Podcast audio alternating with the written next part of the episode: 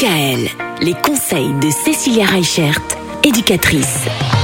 Cécilia, toute cette semaine, on va s'intéresser aux tensions familiales. Et les tensions familiales, souvent, ça vient de choses qui se sont passées dans le passé, forcément. Une des particularités, on va dire, des tensions, euh, comme on a pu le voir tout au long de ces chroniques, elle fait appel à ce qui s'est passé dans le passé. Ressasser le passé ne nous permet pas d'avancer. Au contraire, il nous freine.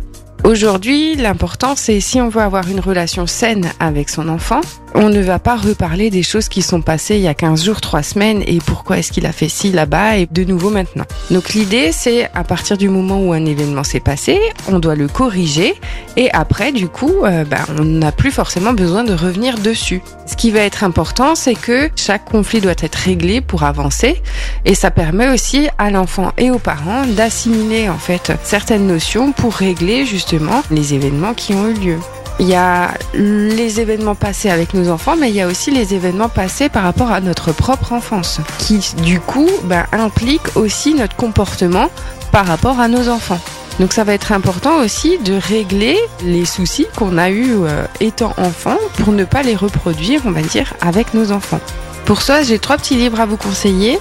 Le premier, c'est de Fabrice Midal. Ça s'appelle Foutez-vous la paix et commencez à vivre. Il est vraiment super sympa.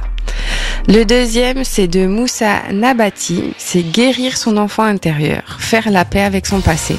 Celui-là, il est euh, sensationnel au niveau émotionnel. Faut sortir les mouchoirs. Et le dernier, c'est de Laurent Gounel. C'est le jour où j'ai appris à vivre. Donc euh, vraiment ces trois livres, je vous les conseille. Ça vous permet de couper les liens du passé et de vraiment regarder devant vous et de vivre l'instant présent. Et ben voilà, ne pas ressasser le passé, ça c'est déjà une bonne formule pour tenter euh, d'apaiser les tensions familiales. Demain, on va parler des confrontations. Parfois, eh bien les confrontations c'est salutaire. Il faut en avoir, c'est ce que vous nous expliquerez demain à la même heure. Merci Cécilia. Retrouvez l'ensemble des conseils de DKL sur notre site internet et l'ensemble des plateformes de podcast.